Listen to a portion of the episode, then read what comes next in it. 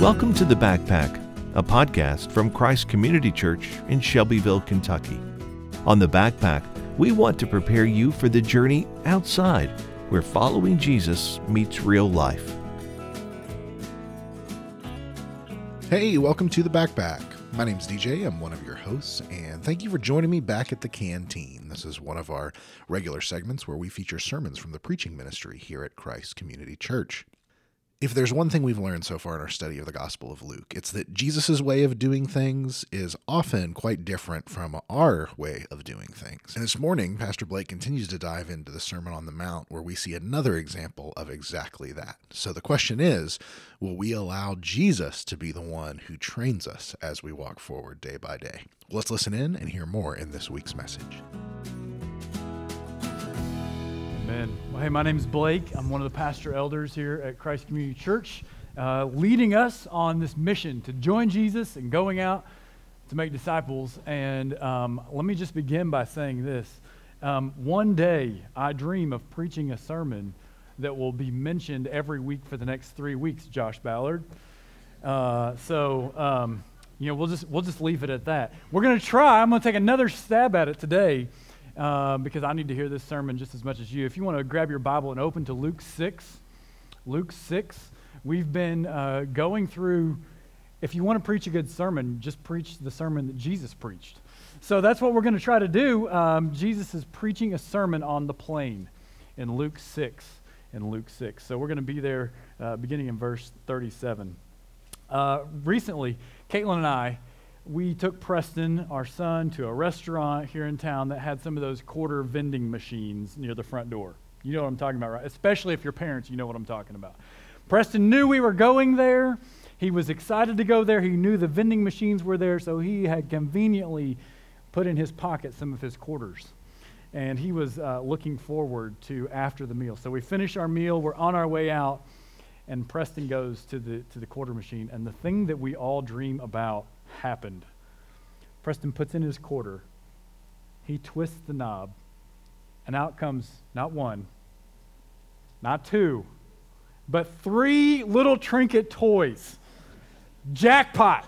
Like, that, that is the day that we all dream of with the quarter machines, that the, machine messes up and we get multiple little toys. And so we've got all kinds of little gold rings floating around our house right now. But we all love this idea, right? That, that you get out of something what you put into it. And when you get more, that's just a bonus. I mean, if we're honest with ourselves, if I'm honest with myself, I'm constantly hoping that when I put my quarter into something in life, something will happen that causes multiple toys to fall in my hand. That I'll put in my quarter and blessings will rain down. We want our time to return to us. We want our money to return to us. We want our stuff and our efforts, even, to return to us. That's why I believe we just start salivating when we hear what Jesus says next in this sermon. And he begins to roll off this list of things that, that we get when we do these certain things. Read with me Jesus' words in the first couple verses, 37 and 38. Jesus is saying to uh, his disciples, to, to any who will listen in the crowd, do not judge, and you won't be judged. Don't condemn, and you won't be condemned. Forgive, and you will be forgiven. Give, and it will be given to you. A good measure, pressed down, shaken together, and running over, will be poured into your lap. For with the measure you use, it will be measured back to you. Oh. Jesus is describing the way that our world operates, and we love it because we can control it. If I don't judge, I don't get judged. If I don't condemn, I don't get condemned. Well, I don't want to be judged and I don't want to be condemned. So it's in, it's, it's in my control. I just don't judge people, I don't get judged. I want to be forgiven, I just got to forgive people. I want to be given too. I want bless I want three trinkets to fall out of the thing. All I have to do is be generous with my stuff. What I get out is what I put in. And so when we read these initial verses, for some of us, it's really hard to even think about what's said next because our mind automatically runs to the goals and the things that we want to do with this. Don't judge people, don't condemn people, be forgiving, and be generous. I've got my goals for the day. We can go home. This is what I'm going to do. Because if I put those things in my life, I'm going to get out a life that is free from being judged, free from condemnation, full of forgiveness and blessing. And I love the idea that if I put in these things, I'm getting something good on the other side. One blessing in my life has been that Barbara, my wife Caitlin's grandmother, also known as Mama, moved out to Shelbyville in the last few years. So, not long ago, she took a really important step in moving into a community, and she opened an account at a local bank. Well, shortly after she opened that account, she didn't have her card back, all the things. She went to make a withdrawal from her account. And so she goes into the bank and she steps up to the teller and she explained that she just opened this account, but she needed to get some money out and she didn't have her stuff. And, and so she asked if they could look up her account and help her get her money. Well, the search was on. Tell me your name. I'm going to need some information from you. And after several minutes of searching without success, things were getting tense. Like, has this little local bank in Shelbyville lost my money? What's going on here? And then it clicked with the teller. And the teller looked at Mama and said, Ma'am, remind me again which bank you opened your account with? Shortly after that, Mama turned around, walked out, and went to the bank down the street. It could happen to the best of us, right? Why do I tell that story? Because if we read these two verses that Jesus says here in the middle of this sermon, and we walk away thinking, I've got to quit judging people and be more forgiving, it's like we're opening an account at the bank of me. I'm counting on me. I'm, I'm betting, making an investment, putting a deposit down on my good actions so that I can withdraw the blessings and the forgiveness and the perceived freedom of no judgment. We all love that idea that, that you get out of something what you put into it until we realize that many times we've invested in ourself instead of in our Savior. We're putting things in a completely different bank. Many of us spend our lives making investments in the bank of me. And then one day, when we, when we realize that we're not experiencing the returns that we'd hoped for, we show up at the bank of God and we're confused when the teller says, Now, what account, what bank did you open your account at? So, if we read this passage and we walk away saying, I've got to be less judgmental, I've got to be more forgiving, I've just got to be more generous, we're in trouble. It's a good thing for me it's a good thing for you that Jesus wasn't done preaching. So, right after Jesus lines up all of these do this, get that statements, he tells a story. He paints a picture by asking two questions. He says, Can the blind guide the blind? Won't they both fall into the pit? It's a pretty, pretty vivid word picture, isn't it? The blind leading the blind. H.G. Wells wrote a, a, short fiction story entitled The Country of the Blind. It's about this uh, inaccessible, luxurious valley in the mountains of Ecuador, where, due to some strange disease, everyone in, in the valley is blind. And as he tells the story, after 15 generations of this blindness, there was no memory of, of sight or color or, or what it looked like to see uh, the outside world at all. Until one day, a man from the outside literally stumbles into their, he falls down the mountain into their forgotten country. And so Wells begins to tell the story that this man who falls into the country, he, he's getting the people together and he's trying to tell them about sight.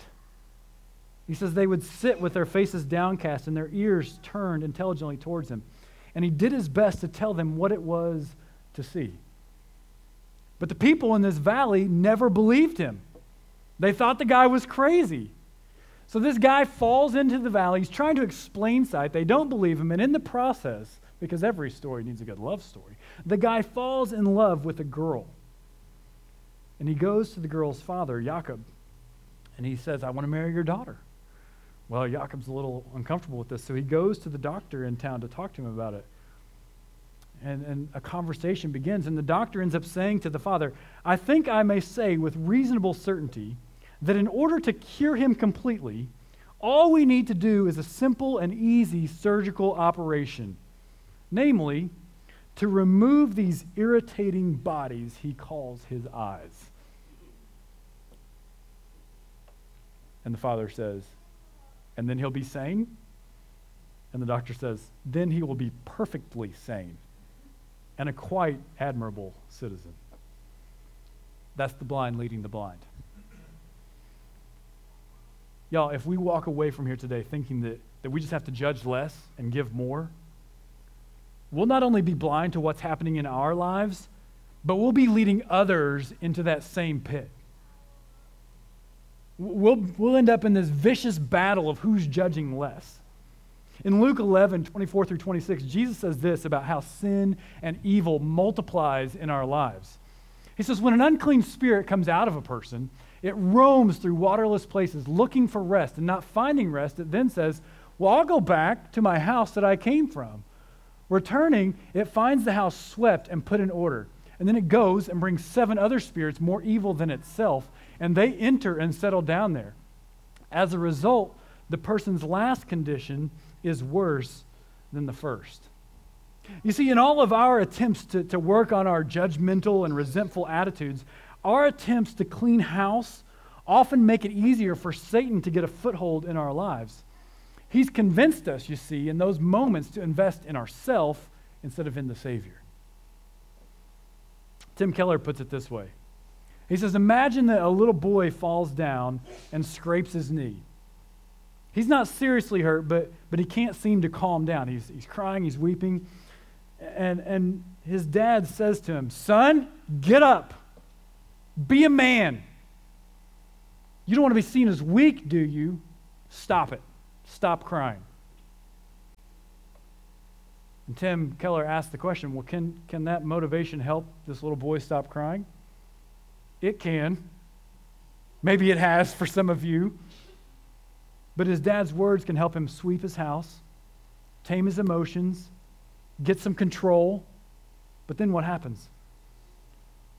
The little boy hasn't just stopped crying. No.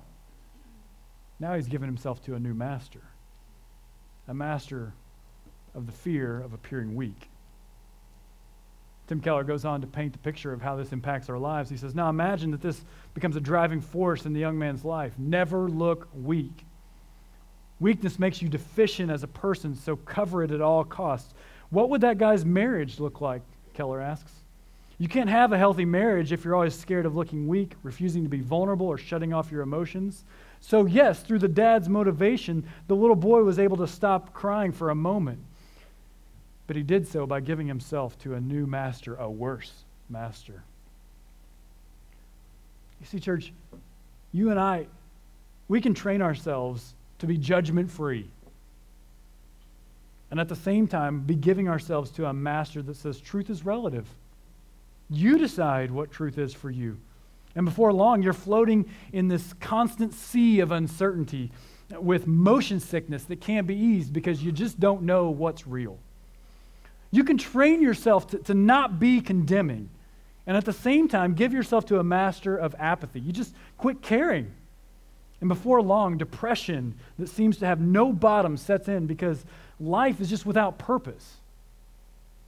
You can train yourself to, to be forgiving no matter what. Always be the one to forgive. And at the same time, you're giving yourself to a master of this internal bitterness and resentment and tongue biting that eats away at your soul one thought at a time. And before long, you don't like or trust yourself, and insecurities are paralyzing you. You can train yourself to be generous. And at the same time, give yourself to a master of pride that convinces you that you're the most generous person you know. You deserve all the blessings you received. And before long, you find yourself lonely because no one wants to be around your arrogance. Do you see the vicious cycle? How do we get out of that? we have to learn to trust Jesus. You have to trust Jesus to train you. Jesus continues in verse 40. So he asks the question in 39 Can the blind guide the blind? Won't they both fall into a pit? And then he says this A disciple is not above his teacher, but everyone who is fully trained will be like his teacher.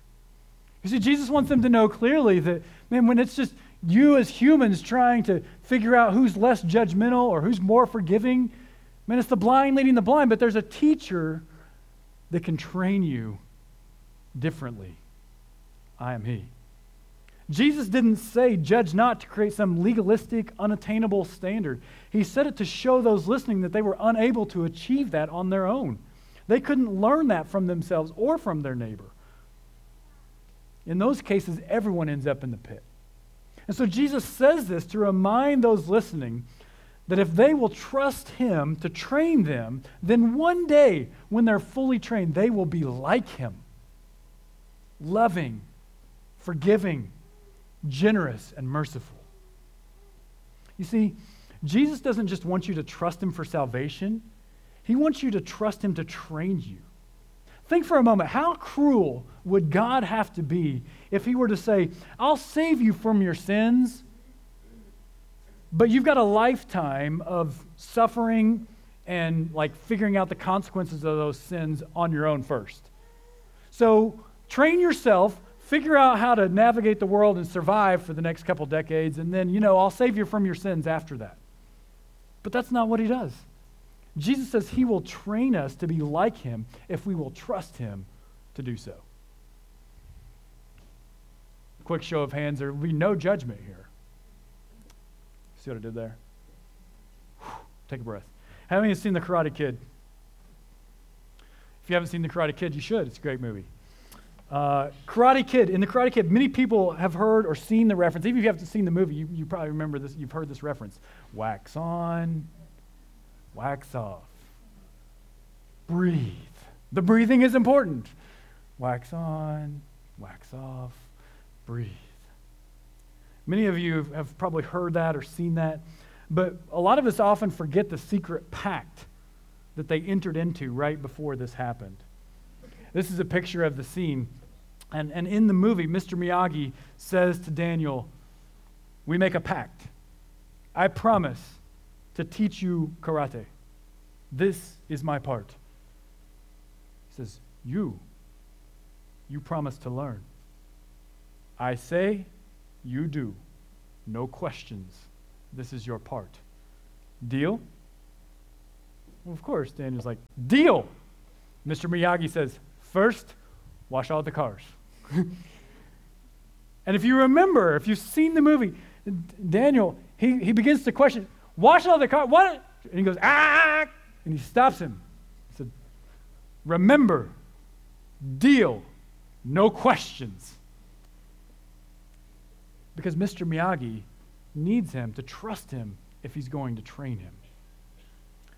Y'all, Jesus says to you, I promise to train you how to be my disciple, to live and to love like I do, to be forgiving and merciful like I am, to be generous like I am. That is my part. I promise I will train you. You promise to learn. I say you do. No questions. That's your part. Deal? And let me be the first to tell you Jesus might ask you to do some absurd things, some crazy things. We might want to ask him questions like, Jesus, the first thing you want me to do is to get in an oversized bathtub in my clothes and go completely underwater in front of my church family, and they're going to call it baptism? What? Jesus, you want me to invite who to church? Did you not hear what they said to me last week? Wait, not just the church, you want me to invite them into my life too? How would I do that? Jesus, you want me to give up my vacation and go on a mission trip instead?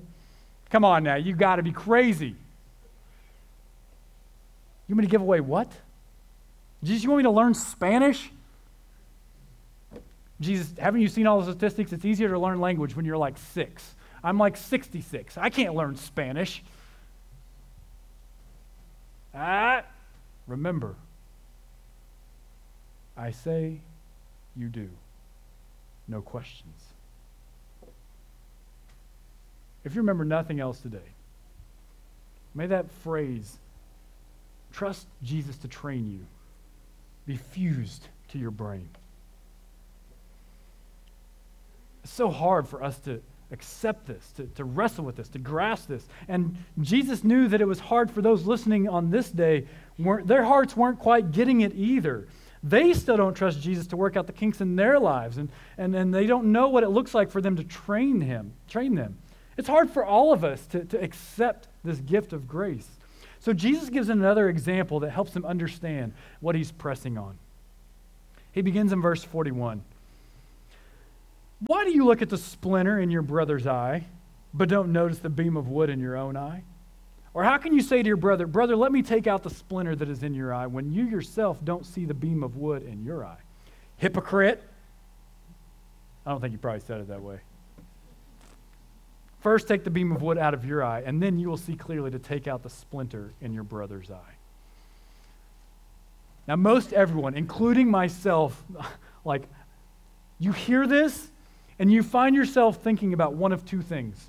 Number one is this I have got to help that brother get the log out of his eye. Like you just can't help it. Like you read it and you hear it and you know it's wrong, but you're still thinking about that person that you really wish would hear this. That's one. The second is the person that says, I have got to figure out how to get this beam out of my eye. Right? And the irony, perhaps the beauty, is that both of those responses make Jesus' point perfectly. You see, the response to this illustration isn't, What should I do? What have I got to do? The right response is, Jesus, I trust you to take the beam of wood out of my eye. I trust you to do that. There's a 67 year old woman in the UK, went to the hospital for a cataract surgery. And as the anesthesiologist went to numb her eye for the surgery, he noticed this light blue mass under her top eyelid.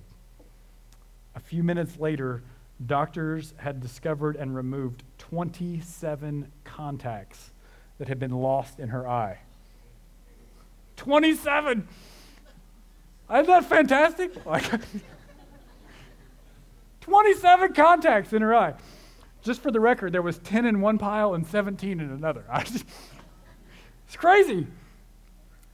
She had been wearing disposable contacts for 35 years, and apparently 27 times while taking her contacts out, she'd been unable to find the contact, assumed that she had dropped it, and convinced herself just to put a new one in.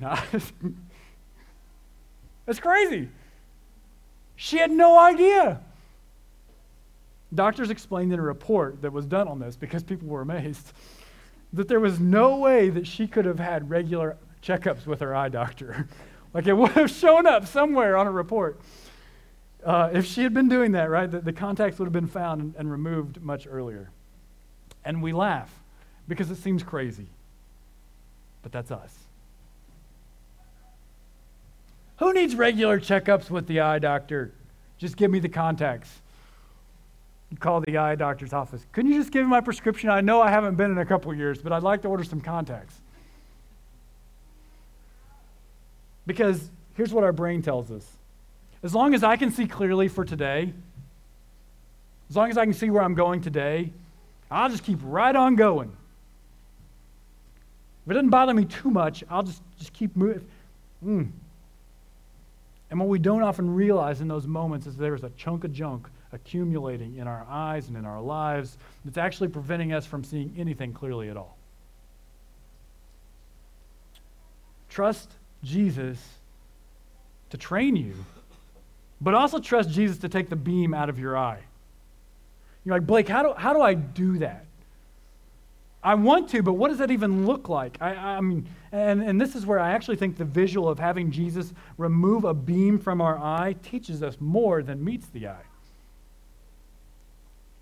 If that operation, right, if that operation of beam removal is going to be successful, you and I have to be still.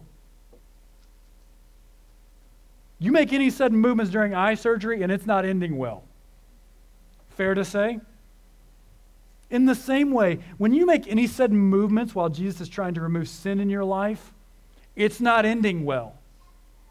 And yet, you think about how often we do this. We, we get convicted about something, and to avoid it, man, we press into action as fast as we can. We go and we do to make ourselves feel better. We go do something fun to, to get away from it. How many of us become aware of sin only to be afraid, so afraid of removing it, that, that we get busy to distract ourselves from the real problem? We overfunction in order to avoid.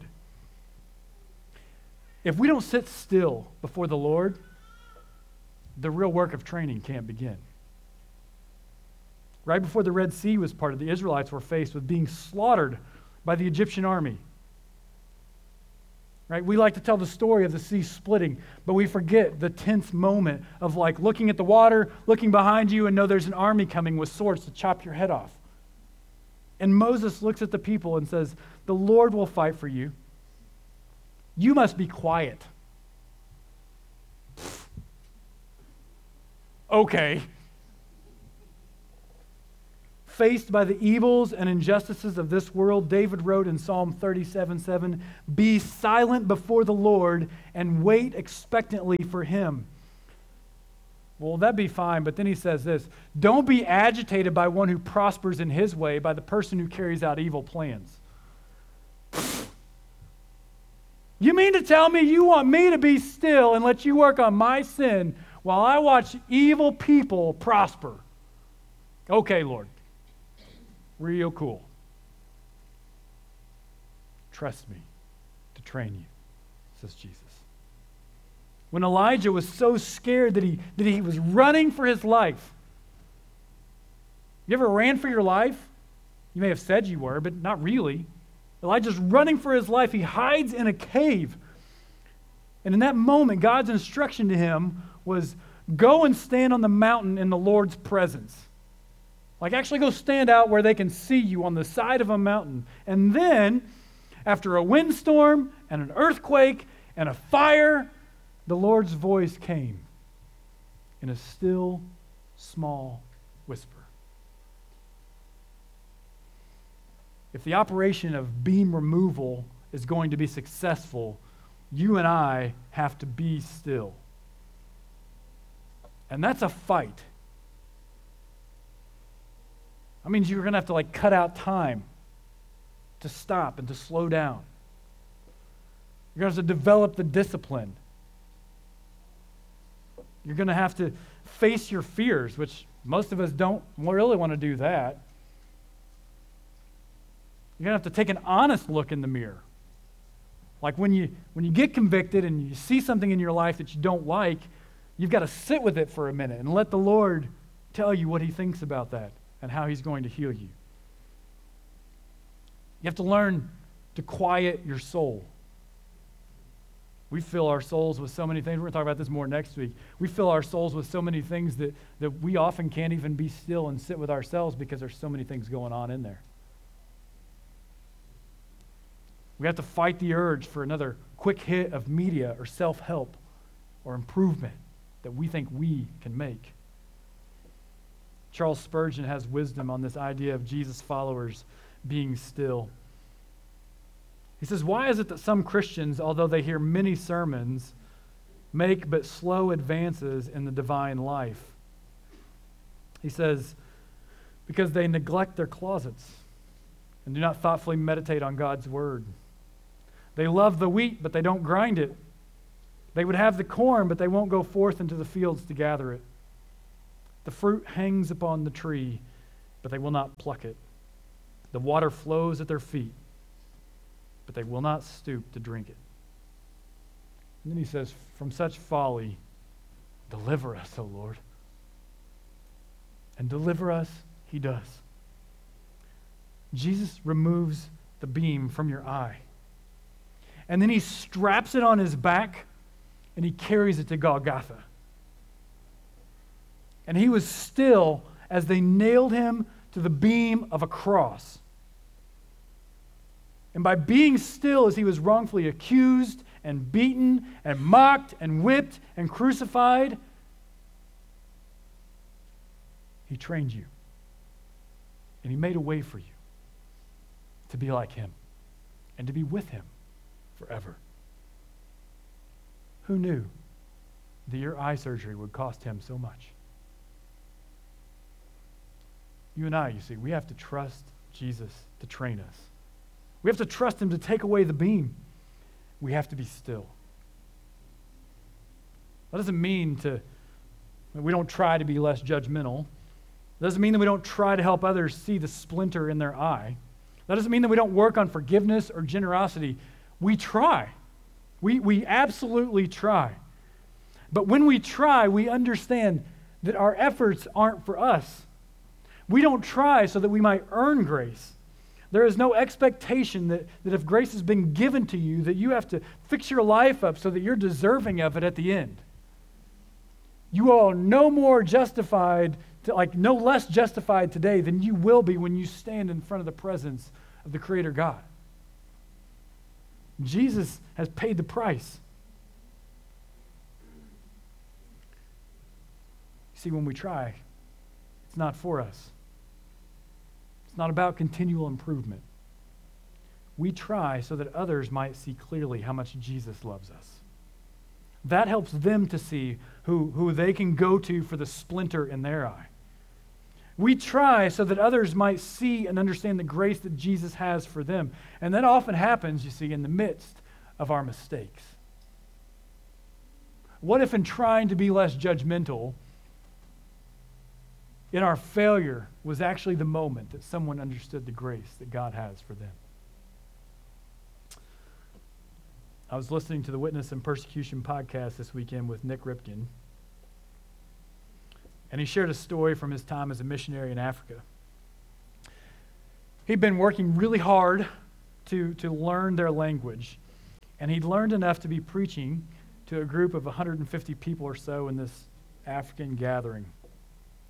And he was moving right through his sermon when all of a sudden the room that was usually busy and full of activity came to a hushed silence. He knew that he'd said something that wasn't right. So he went back in his head to the line that had caused the silence, and he, he remembered that he tried to use the verb for to try. He knew he said something wrong, but he wasn't sure what he said. And so he said, We're just sitting there in this awkward silence. And, and later he would learn that in his attempt to say to try, he had accidentally said the most offensive, vulgar word in their language. So after several minutes, he says this older lady in the crowd stood up and spoke. And in their language, she said, Let's stand together and praise God in Jesus' name that we have a white man that loves us so much that he's working so hard to try, and she says it correctly, to use our language.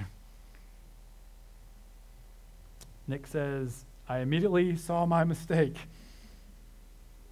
But the beauty of it is that in that moment, the church immediately saw the grace of God through the act of this woman and through the failure of Nik. You see, no matter where our journey takes us, our destination is always the tree. We're always headed to the cross, even in our efforts. So today, do I want you to quit trying? No. I want you to keep trying. But I want us to understand that in our efforts to be less judgmental, to be more generous, to be more giving or forgiving, it's probably not our successes that the Lord will use to train us. It's our failures in that. And that's a beautiful thing.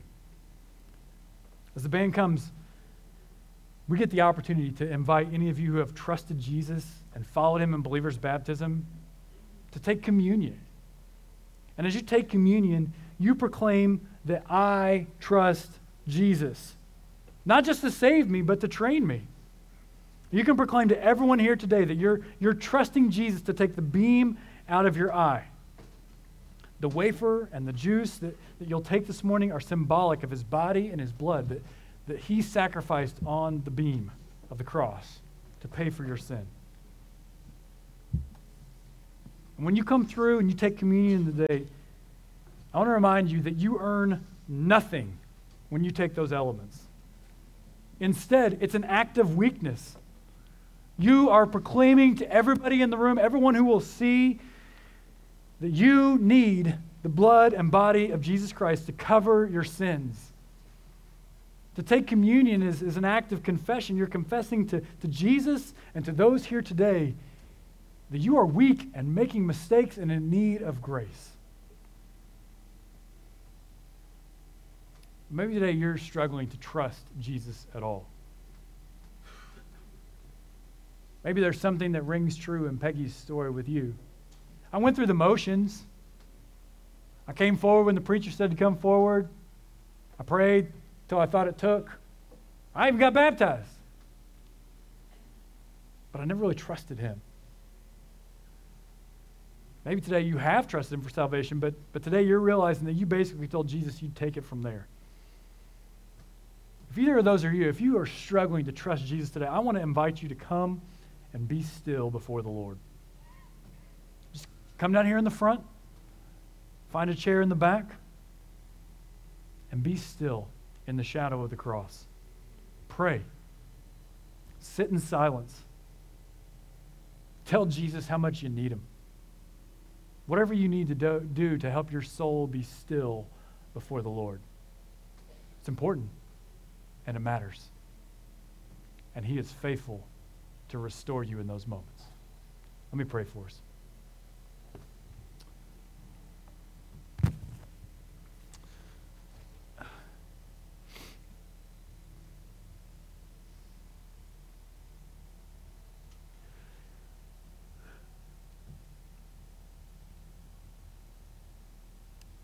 God, you are a God of action and of love. And you have made us in your image. And we love to serve and go and be active and do.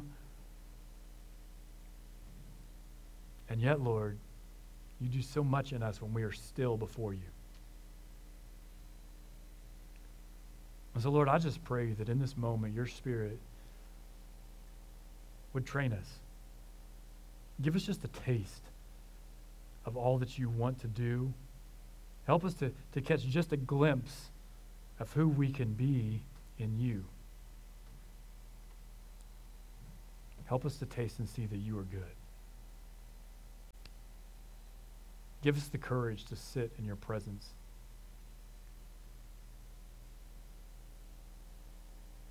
Train us. Train us to be a people who love well, who show mercy, who give generously, who forgive.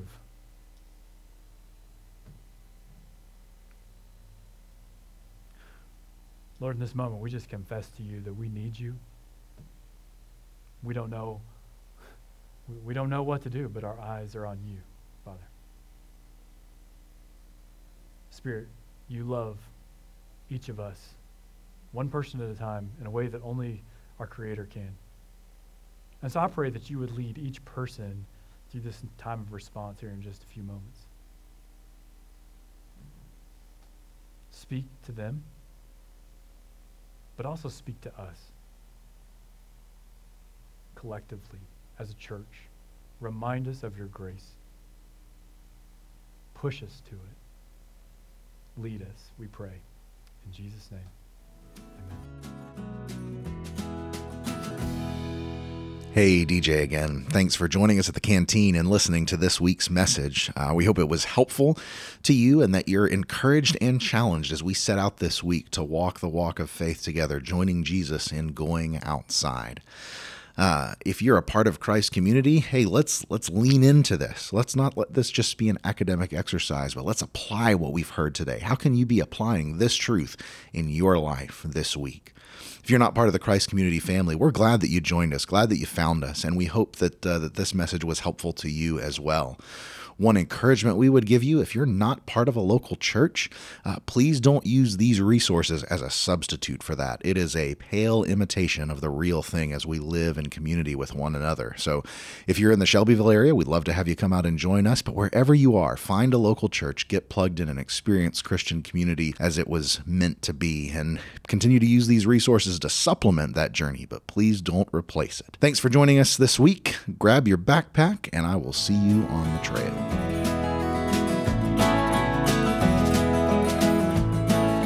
Thanks for listening to The Backpack, a production of Christ Community Church.